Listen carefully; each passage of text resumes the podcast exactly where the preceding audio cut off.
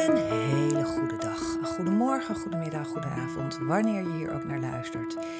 Ik je wens in ieder geval van harte welkom bij deze podcast van Simply Happy at Work, hashtag onderweg naar werkgeluk. Ik ben Martine Berends en ik deel in deze podcast de eye-openers die cruciaal zijn voor meer werkgeluk in jouw leven.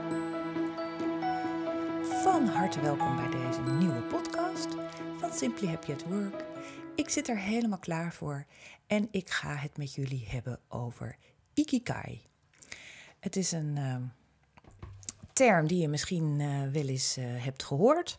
En uh, in het kader van werkgeluk denk ik dat dat een, uh, voor mij in ieder geval een heel uh, mooie tool is, of een middel is, of een reminder is, of nou, hoe je het ook maar wil noemen, um, om um, ja, bewuster bezig te zijn met jouw werkdag. En zoals jullie weten bestaat werkgeluk uit een paar pijlers en een van die pijlers is plezier. En op het moment dat uh, werkgeluk begint ook vooral bij jezelf. En op het moment dat jij zelf meer werkgeluk wil ervaren, is het ook zaak dat jij meer plezier erin hebt. En een van de dingen om te kijken naar plezier is, uh, wat mij betreft, een ikigai. Nou, wat is ikigai? Ikigai is eigenlijk niks meer en minder dan het, de intentie um, of de reden waarom jij vandaag je bed uit bent gekomen. En um, ik zal je er wat meer over vertellen, over de achtergrond ervan, waar het vandaan komt, uh, wat het met je doet, hoe je het kan inplannen in je uh, dagelijkse leven. Um, voor mij is het altijd heel belangrijk dat dingen die ik vertel, dat daar ook dat dat praktisch is en dat het uitvoerbaar is en dat je er gewoon elke dag wat mee kan, zonder dat je er heel veel ingewikkelde dingen mee uh, hoeft te doen. En uh, dat is ook zo met uh. En waarom ik het ook uh, met jullie hierover wil hebben, is omdat ik op mijn LinkedIn-pagina um, heb ik een aantal um, werkfeiten, noem ik op, en een aantal werkpretjes, zoals ik het noem. Beetje wat grapjes, wat humortjes. En deze post van mij op mijn LinkedIn-pagina had heel veel uh, views en dat heel veel, uh, daar kwam heel veel reactie, uh, meer reactie uit dan over het algemeen. Dus ik dacht, nou, dat is voor mensen waarschijnlijk um, iets herkenbaars, of mensen zijn er nieuwsgierig naar, mensen willen er wat meer over weten. En vandaar dacht ik dat het een heel goed onderwerp is om in deze podcast wat over te vertellen. Nou, er zijn in de wereld een aantal gebieden, de zogenaamde blue zones, blue zones, hè, blauwe gebieden. En uh, uit onderzoek blijkt dat deze gebieden, de mensen daar um, happy zijn, langer leven. En um, er zijn zeven gebieden en uh, dat is onder andere in Italië, Griekenland, Costa Rica, Zweden en ook in Japan.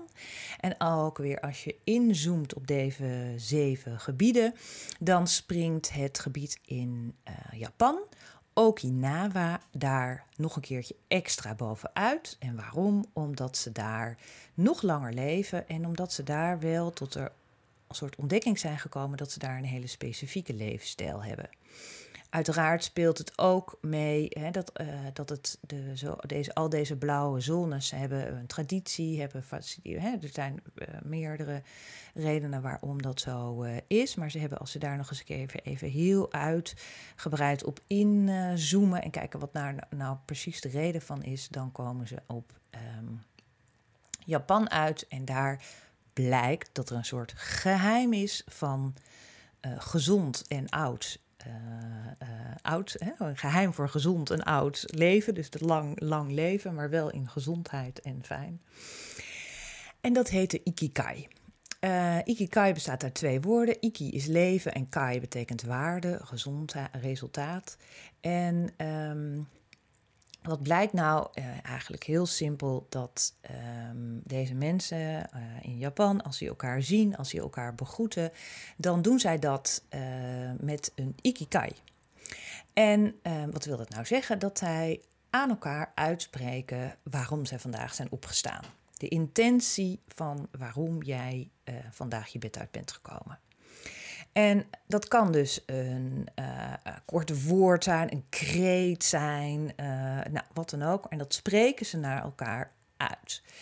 En um, dat heeft twee, um, twee de belangrijke dingen zitten daarin. Is dat je het uitspreekt en dat het een soort term is, een soort kreet is. En ehm, nou, dat heeft dus resultaat. Dat is heel fijn. En er is ook een, uh, over dit hele verhaal, ik vertel het een beetje in een uh, hele korte, um, korte uh, versie hiervan. Maar er is Hector Garcia, die heeft hier een internationale bestseller op, over geschreven.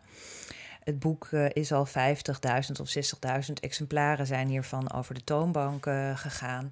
Dus als je er echt heel erg in wil verdiepen en er veel meer uh, over wilt weten, dan zou ik vooral zeggen van ga, ga dat lezen. Het komt er een beetje op neer dat de Ikigai zegt van, dat, dat het een soort kruispunt is uh, van als je mooie cirkels tekent, als je vier cirkels tekent en dan ergens in het midden heb je het kruispunt. En dat is het kruispunt van je passie, je missie, van je vak, van je roeping.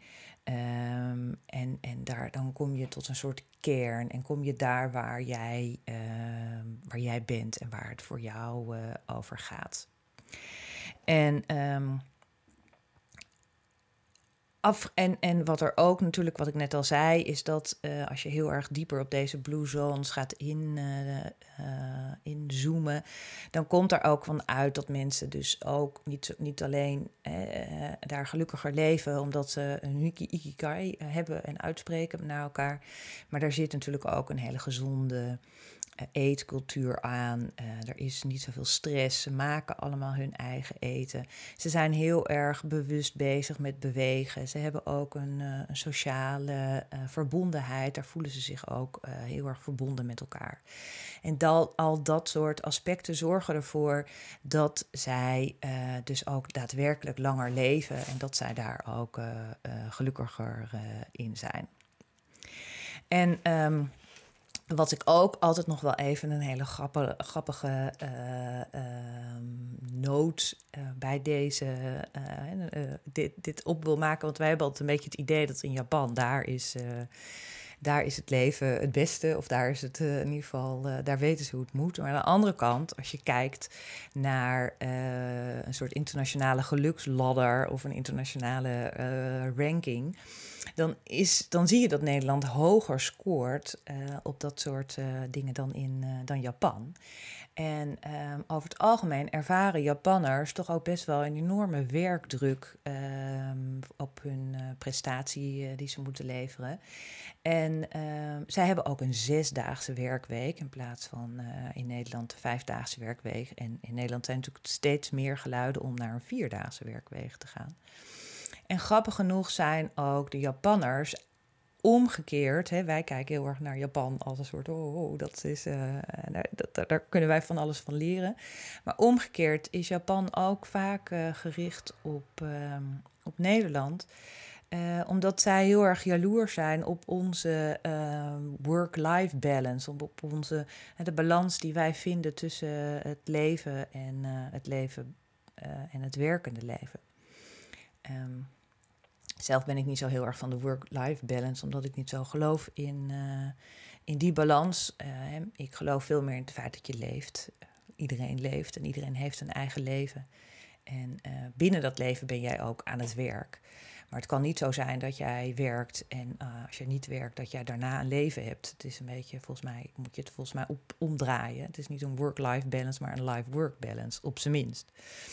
Um, maar goed, dat even terzijde. En dat ook even als een, uh, een, uh, een, leuke kanttekening uh, die je hierbij kan maken. Omdat Japan ook zeker niet alles, alles zaligmakend is, wat ons betreft.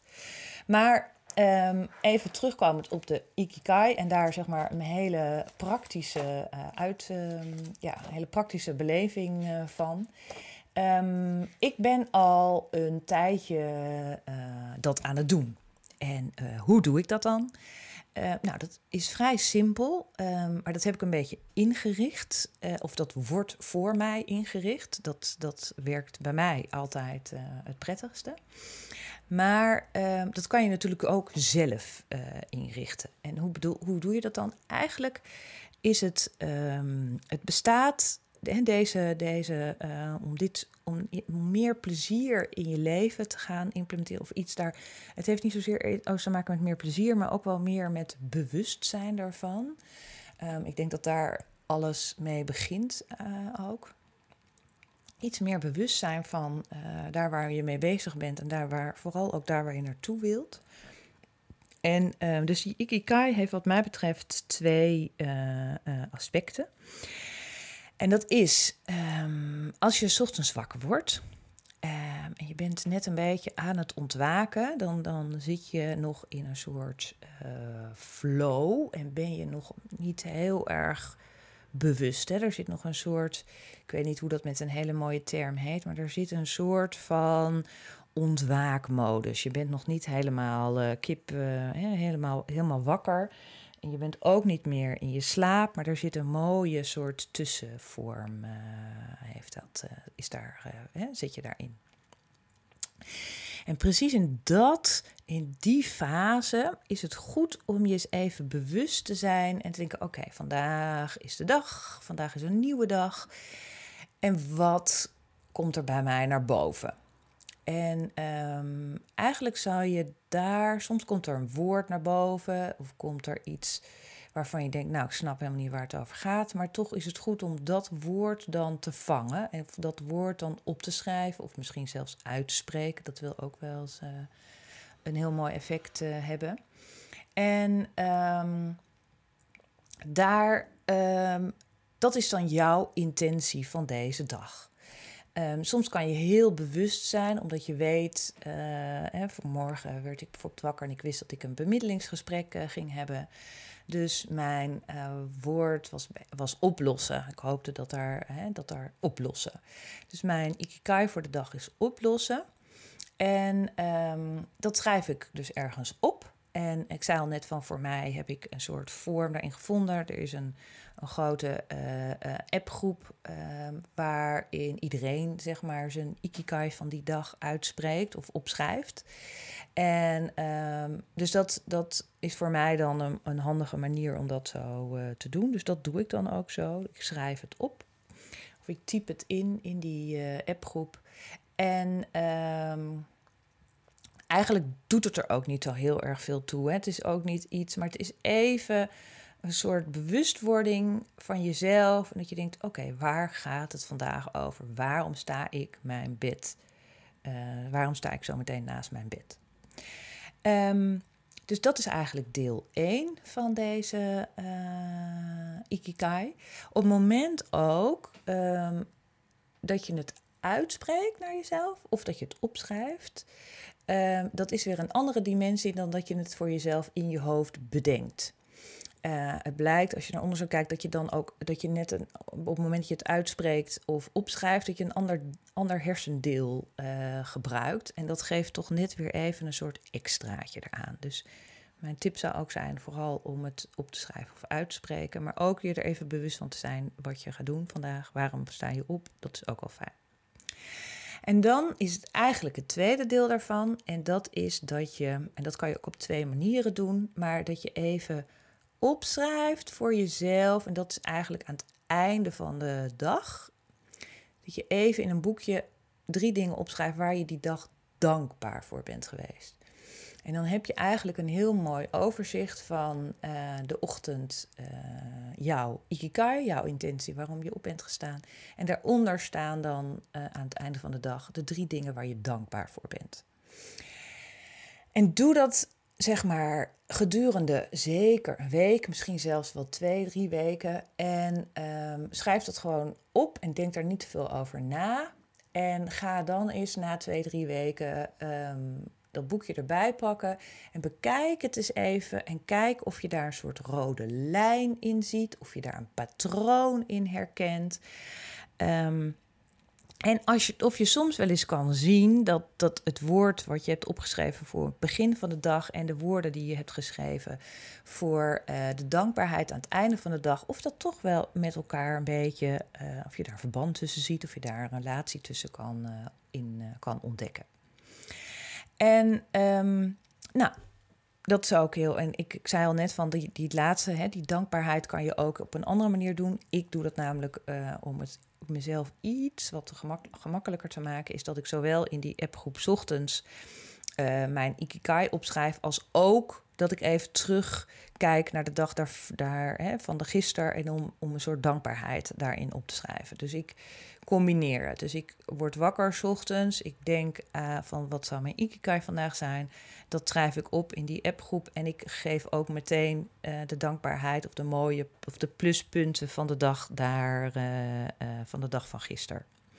Dus dat combineer ik met elkaar. Uh, dat werkt voor mij gewoon handig. En nog uh, blijft het hetzelfde dat je natuurlijk heel goed uh, kan kijken na een aantal weken. Om daar eens te kijken naar een soort patroon. Om daar eens te kijken naar um, um, ja, of je daar iets in kan zien. Het leuke ervan ook is op, je, op het moment dat je er een soort appgroep van maakt, is dat je A, elkaar blijft motiveren. Het werkt voor mij altijd heel goed. Uh, dat je eraan wordt herinnerd dat dat uh, goed is om op die manier je dag uh, te beginnen. En dat ook het zou zijn, het, je kan natuurlijk ook heel goed geïnspireerd worden door elkaar. En ehm, door woorden of door dingen die je ziet of door ehm, de kwetsbaarheid die je leest van anderen. Dus ook dat vind ik altijd, weet je, dat, het is altijd leuk om dingen. Het is natuurlijk, je doet het voor jezelf, maar aan de andere kant is het ook fijn om het te delen met elkaar, omdat je daardoor ook uh, ja, net wat ik zeg, je wordt uh, geïnspireerd, je ziet elkaar, je spreekt het ook uit. Hè? Dus op het moment dat je ook zo'n groepsapp uh, hebt, dan, ja, het, ik weet niet, er zit totaal geen sociale controle op, want dat, niemand doet het op daar om die, om die reden.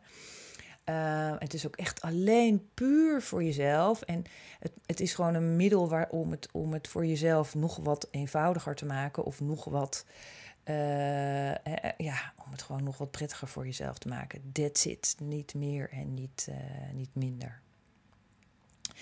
Um, dus, dat is het eigenlijk een beetje. Dus om het heel praktisch te maken, uh, maak, hè, je, je, kan voor jezelf heel, heel duidelijk gewoon of heel, een, een, boekje kopen. Gewoon een boekje, een boekje en een pen naast je bed neerleggen.